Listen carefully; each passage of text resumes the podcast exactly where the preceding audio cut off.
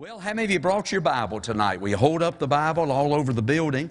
I want to ask you to join me in the last book of the Bible tonight, Revelation chapter 19. And we'll use this kind of as just a springboard uh, to get to the message tonight. Revelation chapter 19, page 1348, if you have an old Scofield Bible.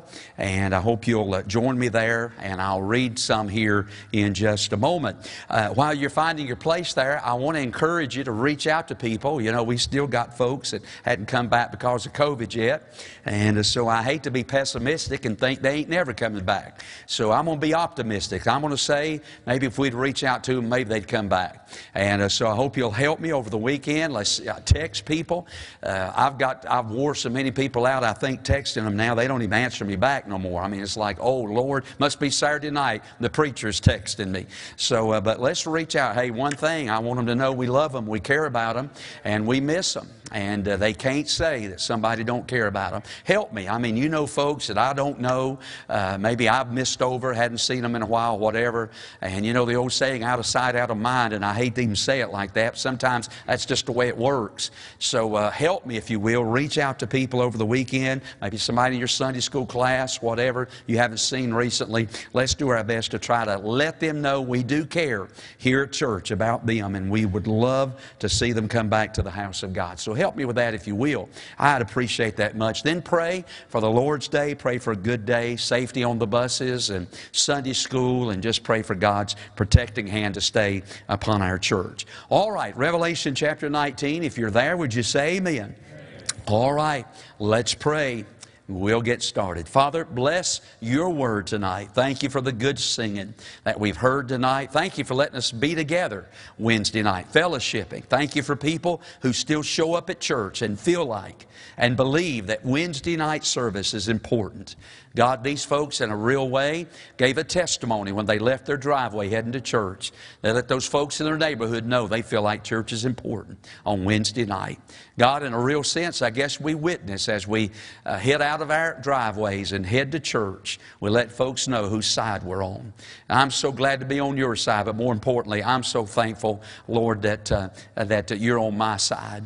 It's good to be saved. And I love you. Help me tonight as I try to preach. Bless all that's going on the other side of the building, the big team meeting. God bless the preaching over there tonight, uh, all the master's clubs, the young people. I pray this will be a good night over there. And then help us with something in here that might encourage our hearts and teach us something from the Bible. I pray that'll help us. In Jesus' name, amen. Well, if you've been with us uh, over the last how many ever Wednesday nights, then you will recall that we are currently in a series of messages that I've entitled Bible Words That Every Child of God Should Know. Obviously, this is a series of messages based upon uh, certain words of the Bible emphasizing cer- certain important words of the Bible. You know, as, one, as we live out these last days, as Miss Lisa was singing about that a moment ago, boy, we need to be familiar with our Bible. It amazes me how many people have been saved for years and years and years, and still they don't know what is, or as the case may be, what is not found in the Bible. One of the reasons I believe cults are growing by leaps and bounds is because so many people that sit in church don't understand the Bible. I mean, they pick it up maybe when they come to church on Sunday morning and put it back on the shelf when they get home, and the Bible is just not something they engage in every day of their life. Well, it is highly important for us to know the Word of God. Don't ever come to church and just say, I'm going to sit this one out. Don't ever come to church and tune the preaching out. The preaching of God's Word will not only save your soul, but if you'll listen to it, it'll save your life as well. And uh, so I want to encourage you when you come to church, if you got ears, how many of y'all got ears tonight? You remember that? Any man hath ears, let him hear what the Spirit saith unto the churches. Got your ears on? If you got them on, listen up. I trust the Lord will have something here in our text tonight. Now, I got it again, let me just say, I understand the Bible's not written, wasn't written in the English language. I get all that. I know the Old Testament was written in Hebrews with the except, Hebrew with the exception of maybe a couple of chapters in the book of Daniel.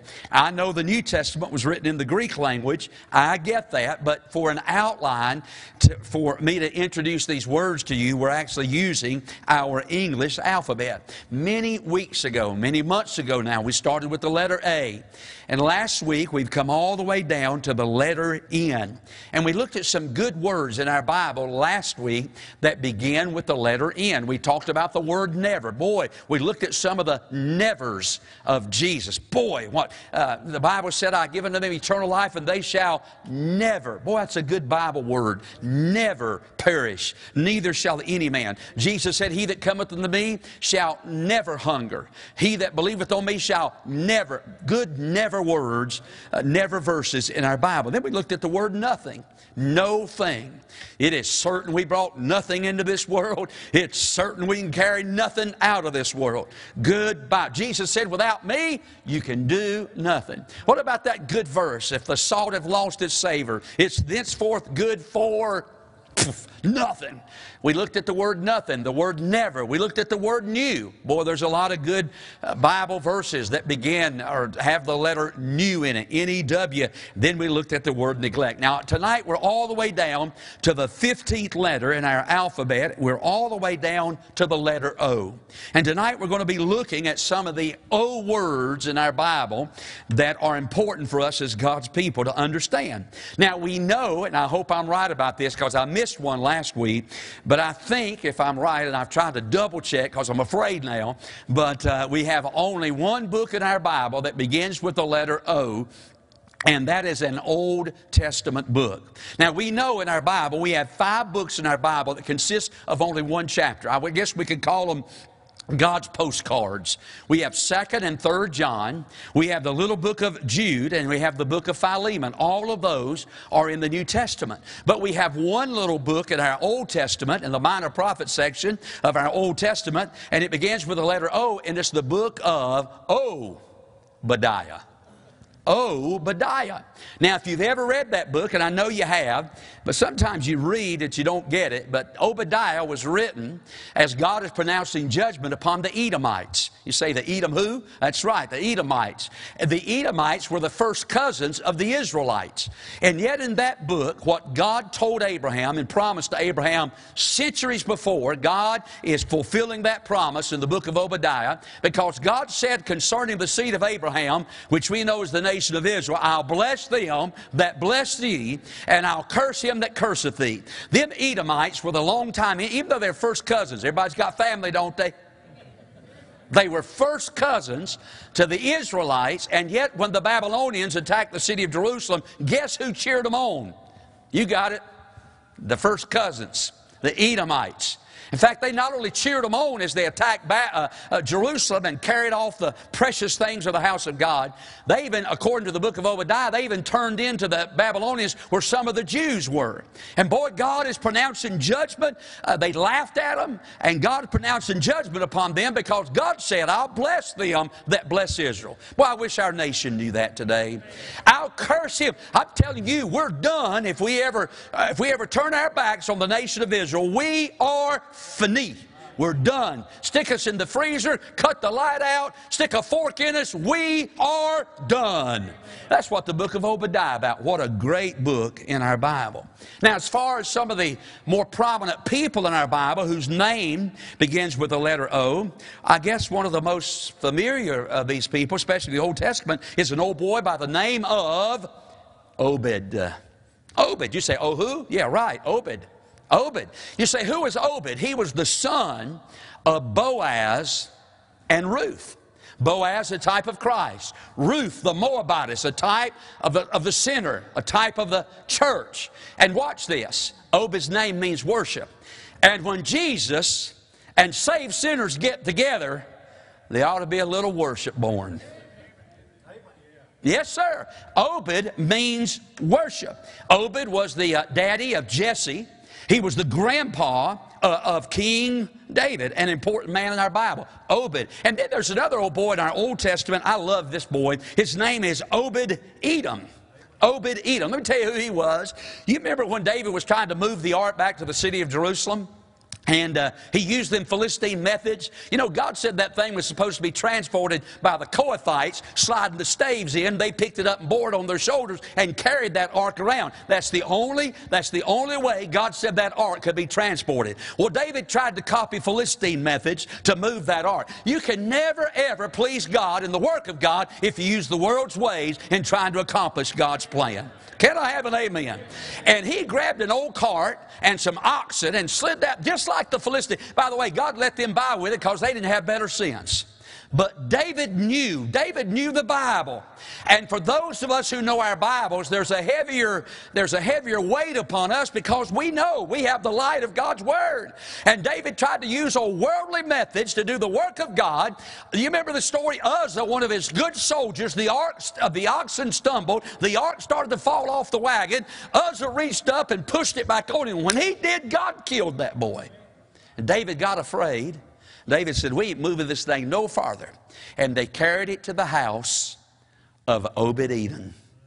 And did you know something? For three months it sat in his house, and God, the Bible said, greatly blessed the house of Obed Edom. And can I tell you something? Obed Edom loved to be around that ark so much that every other time you read about him in the Bible, he is always somewhere around the ark of God.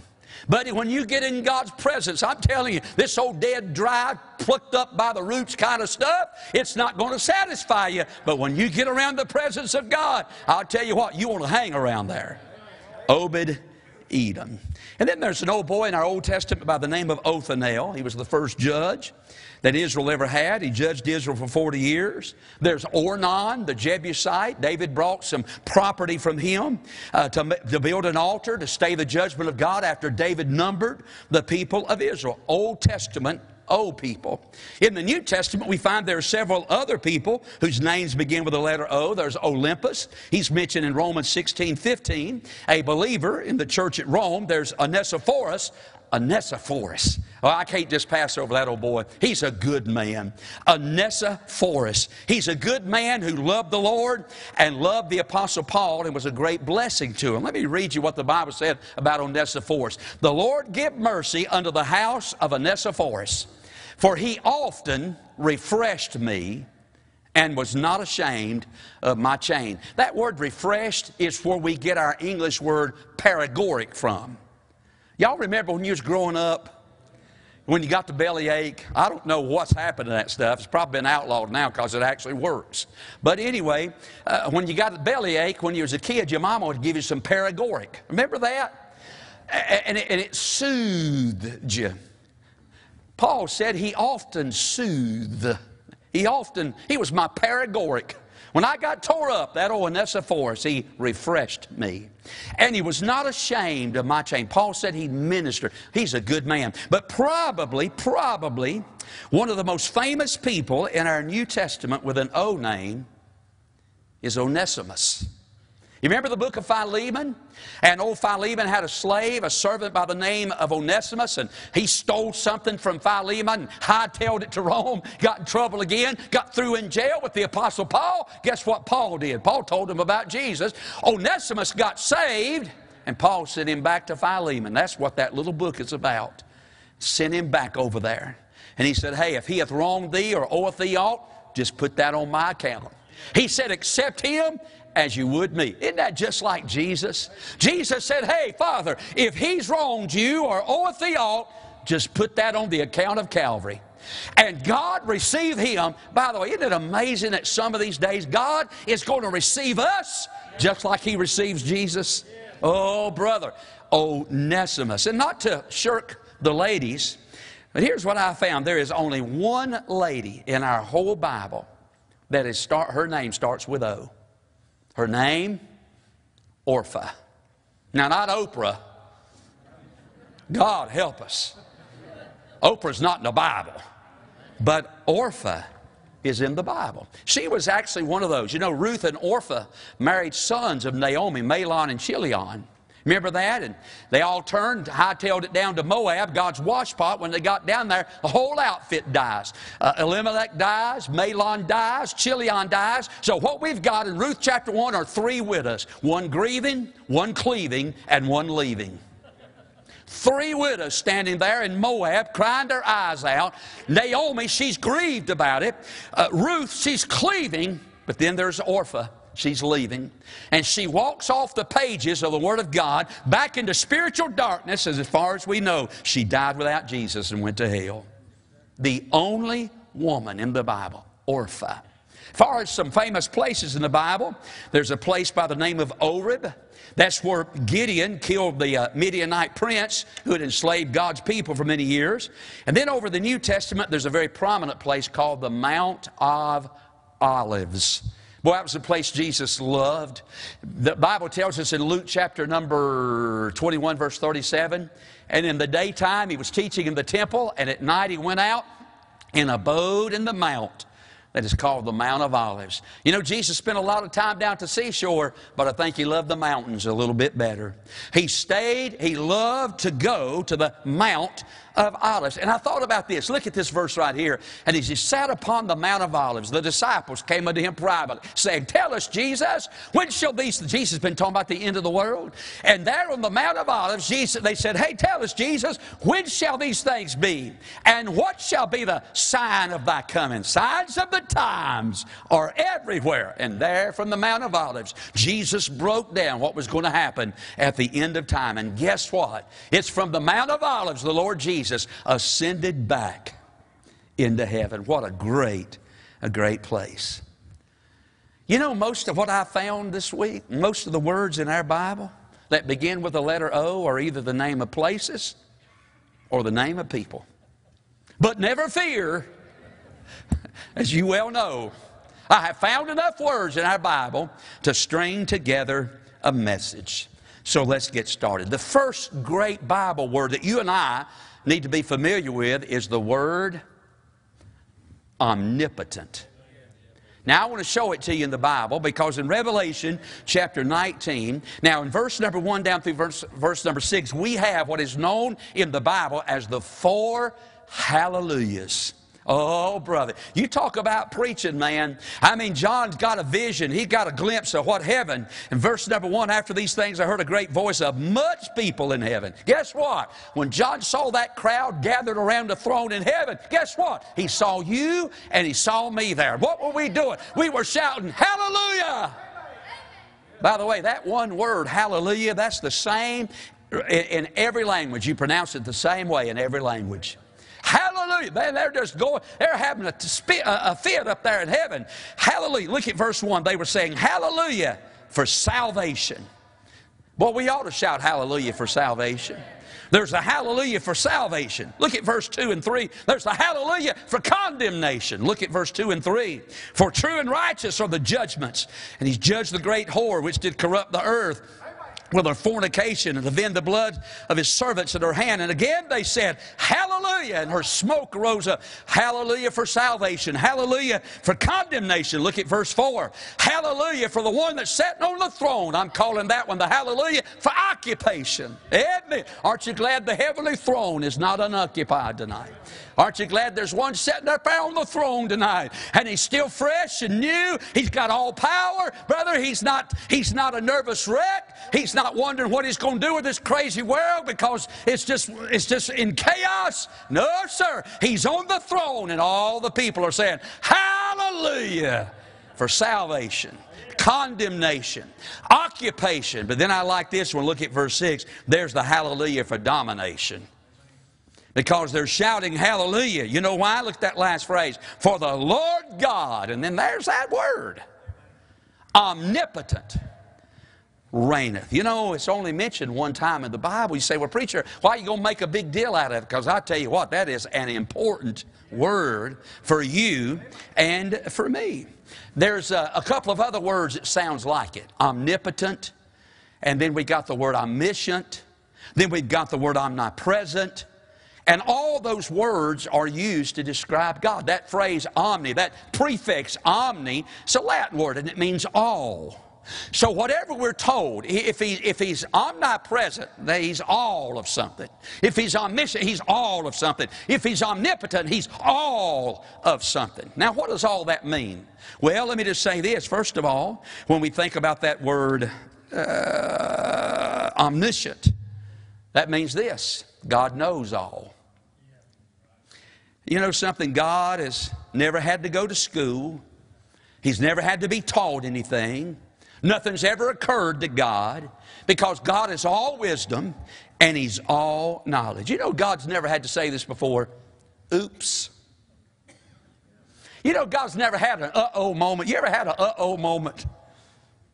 I mean, God's never had that. You know why? I'll tell you why. He is all wise. He's all wise. Look at this verse right here. It says this. It, it, this is it. His understanding is infinite. That word infinite means without boundaries, without limits. I mean, his understanding is without limits. Look at this one right here. Job 37, verse 16. Dost thou know the balancing of the clouds, the wondrous works of him? Notice now, which is perfect in knowledge. God knows everything. I thought about this. You know what? God knows how many, how many hairs you got on your head. Now, for some, that ain't too hard. But for some, that's a whole lot. But God knows. What about this? God knows the names of all the stars and the galaxies and the constellations. God knows what you and me are going to say before we even say it. He's all wise. He is omniscient. He's omnipresent. That means He's all present. Did you know something? There is no place where God is not. Everywhere you and I go, God is already there. He is present everywhere and absent nowhere. We have great verses in our Bible that teach us that God is everywhere. What about this one right here? One of my favorite verses in the Bible. The eyes of the Lord are in every place, beholding the evil and the good. God is everywhere. Amen. Uh, let me read these verses Psalms 139. I'm just going to read them. Whither shall I go from thy ple- spirit? Whither shall I flee from thy presence?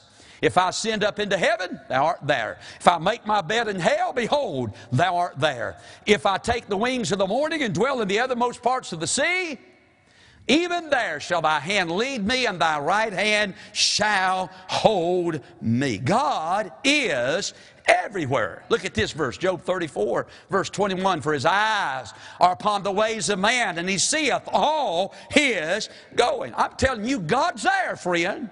Listen, you may be sitting in a clinic getting ready to get the worst news of your life.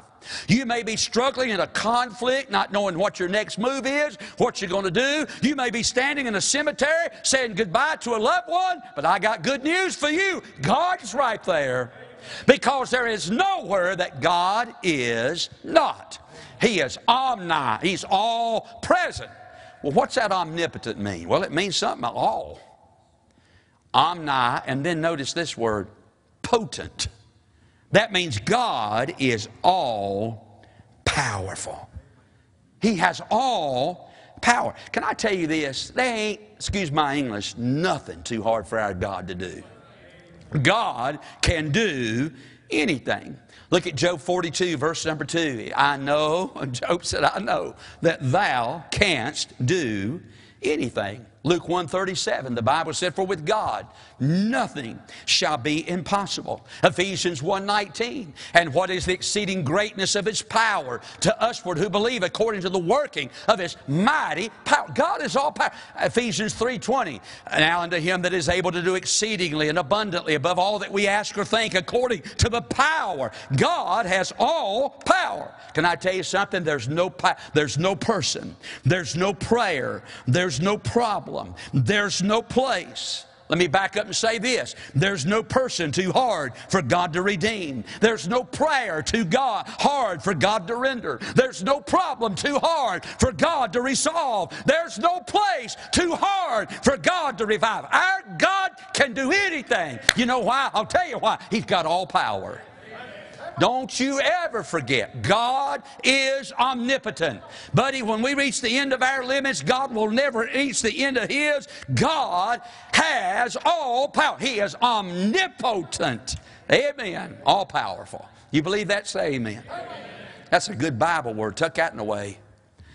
Yeah, we got another one. Not only the word omnipotent, but what about the word obedience? The word obedience occurs 152 times in the Bible. Some of the synonyms for the word obey or obedience are these. If you obey, you comply, you execute, you observe, you surrender, you perform, you submit, you follow. Now let me stop and tell you, tell you something. You know why we're saved? Because of obedience. Now wait a minute. Not our obedience. His obedience.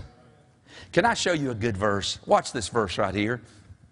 For as by one man's disobedience, many were made sinners. Right there, that's Adam. He disobeyed God.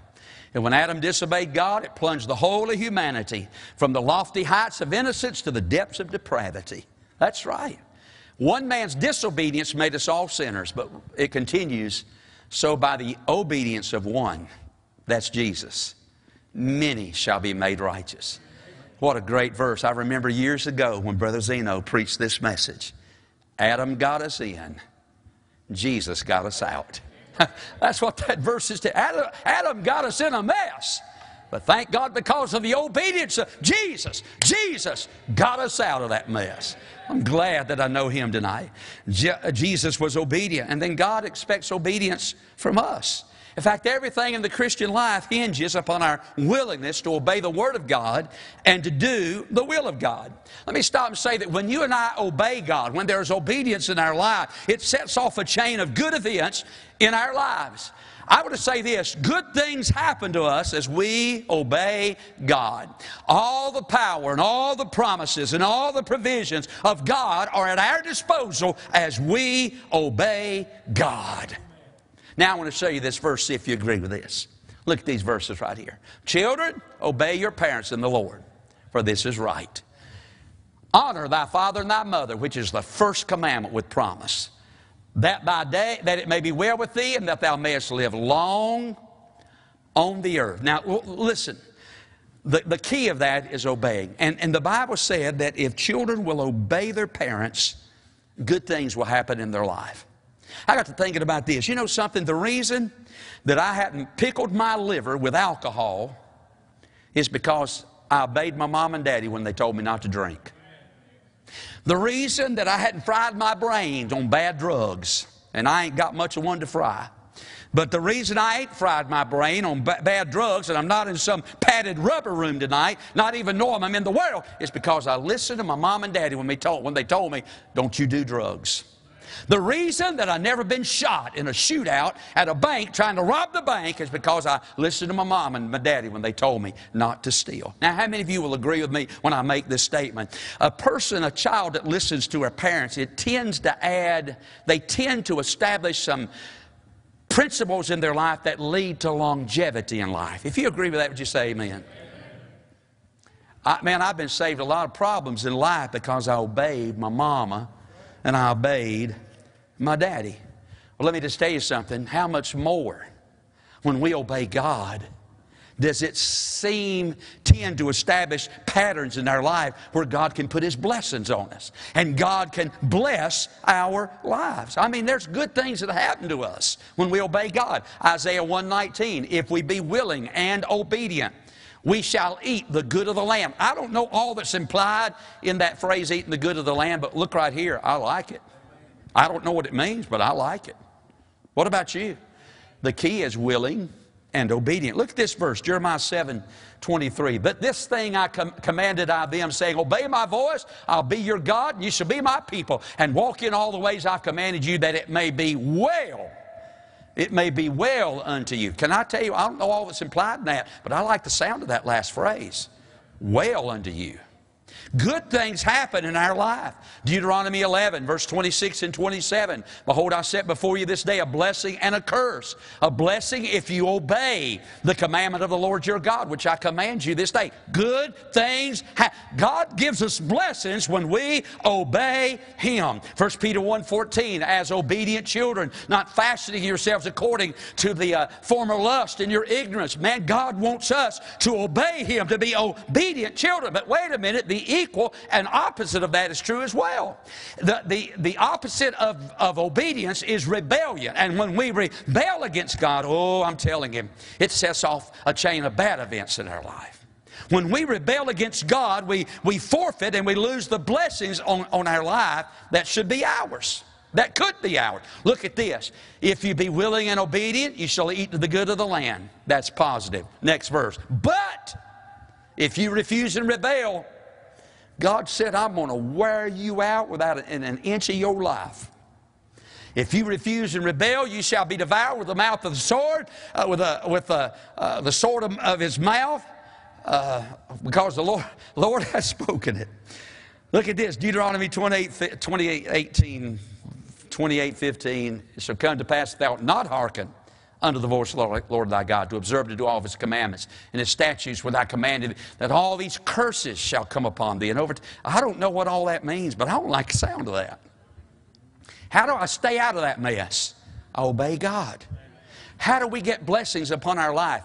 We obey. I wonder what would happen if one service, everybody came in here and obeyed God. What would heaven would come down and glory would fill our soul. There's the word omnipotence. There's the word obedience. Here's another good Bible word you need to be acquainted with. That's the word ordinance. Ordinance. Now, what in the world does that mean? Well, it's found 54 times throughout the Word of God. Basically, basically it's an Old Testament word. 45 of the 54 times that it's found in the Bible is in the Old Testament. And sometimes in the Old Testament, the word ordinance was used to describe the sun, the moon, and the stars. God called them mine ordinances. Look at this verse. These are good verses. Going back to Israel. God, you know, there's a lot of people says God is through with the Jew. You ever heard that before? God, was it Herbert W. Armstrong, that worldwide church of God, that said that God has replaced the Jews with America? Boy, I tell you, I sure hate if he's done that. Boy, did he mess up. God's not through with the Jew. Not by a long shot. Don't you think God's wrote them off? Because the Bible says this Thus saith the Lord, which giveth the sun for a light by day, and the ordinances, there it is, of the moon and the stars for a light by night, which divideth the sea with the waves thereof war. The Lord of hosts is his name. God said, If those ordinances, the sun, the moon, and the stars depart from before me, saith the Lord, then the seed of Israel shall also cease from being a nation before me forever. God said the sun, the moon, and the stars have got a better chance of falling and never doing their thing again than for Israel to cease being a nation. Thank God for the Jew. Can I tell you something? Our Savior was a Jewish born Savior. Our Bible is a Jewish written book. Boy, we are in great indebtedness. We owe a great indebtedness to the Jewish nation, the nation of Israel. I'll never badmouth that crowd. I, am on their side because when you get on their side, you're on God's side. God said they're going to last forever. I don't know how I got off on all that, but the ordinances. Most of the time, that phrase, that ordinance is used in, in the Old Testament, is used in conjunction with the Passover. God called the Passover mine ordinance. Look at this verse right here. And the Lord said unto Moses, This is the ordinance of the Passover. There shall no stranger eat thereof. God never wanted his people to forget the Passover.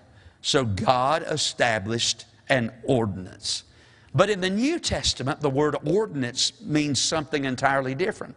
He isn't talking about the sun and the moon and the stars and the galaxy. He isn't talking about the Passover. In the, ord- in, in the New Testament, the word ordinance means observances. In other words, we know there are two ordinances in the New Testament there's baptism, and there's the Lord's Supper. Now, there are some people who say there are three ordinances in the New Testament there's baptism, the Lord's Supper, and foot washing. And there are foot washing Baptist churches. Now, I disagree with that, and I'll tell you why I disagree with it. Because you never find it in the book of Acts. Going forward in the rest of the New Testament, you never find the church, the saints, washing each other's feet. Now, there is a reference talking about a widow indeed. And it says this about her, well reported of. Boy, now, widow indeed was, when, their, when her husband died, a widow indeed was a, a widow didn't have any kin people, so the church took her in and took care of her financially. She was a widow indeed. Now, if she had nephews or, or other people in her family, that was the family's responsibility. But a widow indeed was a, a person, a lady who died, her husband died, she had no other kin folk, she was taken under the care of the church. And he's right about that. Well reported of for her good works. If she brought up children, if she have lodged uh, strangers, if she have washed the saints' feet. And then it says this if she have relieved the afflicted. I think the indication there is she is washing the feet of those who cannot wash their own feet. She is washing the feet of those who are sick and on the bed of affliction. And she goes in and she bathes them. She takes care of them. Foot washing is not an ordinance in the New Testament church. It's not there. You can't find it going forward in the book of Acts throughout all the epistles. It's not there. So, excuse me, we ain't going to do it. And all God's people said, Amen. But, but, but baptism and the Lord's Supper is ordinances in the church. Both of those ordinances picture the death and the burial and the resurrection of our Savior. Every time we meet together and have the Lord's Supper, what we're saying is this Jesus Christ died for me. Jesus shed his blood. Jesus was buried. Jesus rose again. Every time you watch somebody get baptized, right there in that baptistry, we're watching a picture of the gospel. They're buried. They're, they're, they're dead and they're buried. But they don't stay down there. They're, they rise again from the, from the, they're a picture of the gospel of the Lord Jesus Christ. So there we have the word omnipotence, the word obedience, and the word ordinance. And we got one final one. I knew you knew we was going to get to this one. The word poof. Shut up. The word offering. Listen to this. The word offering, or some form of it, appears a thousand and ninety-seven times in the Bible.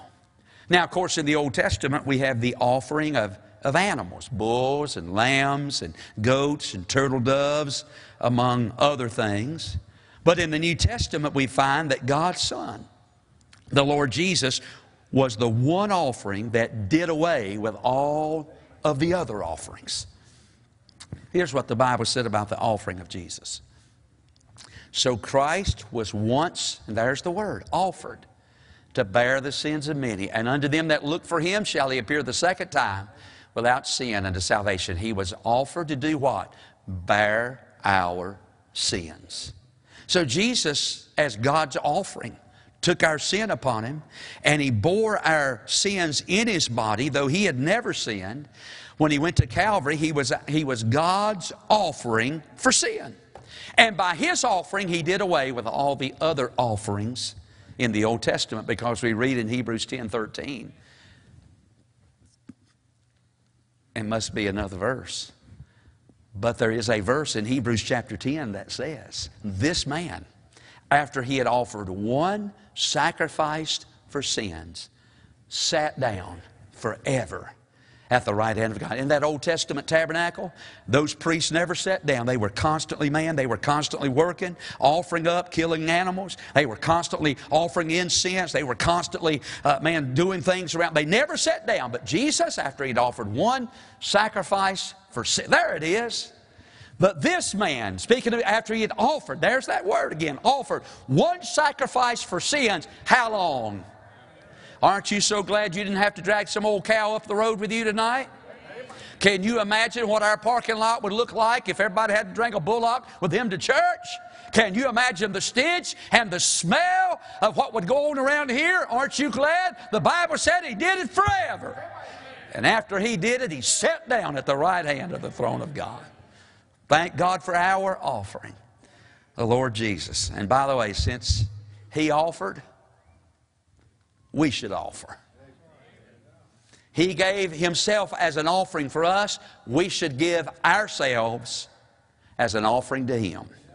And that's the reason we read that. I fooled you on that one. You thought I was going to talk about money, didn't you?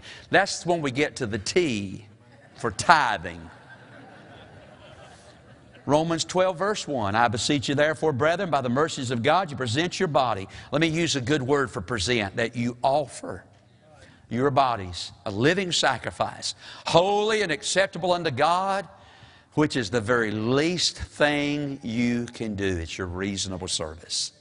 He goes on to say, Be not conformed to this world, but be ye transformed by the renewing of your mind, that you may prove what is that good and acceptable and perfect will of God. So there we have it. Word number one is what?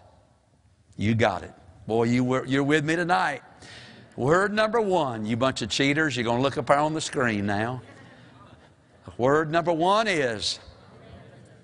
Word number one is. Word number two. Word number three. Number four. Great words of our Bible that begin with the letter O. Let's bow our heads. Father, thank you for these good.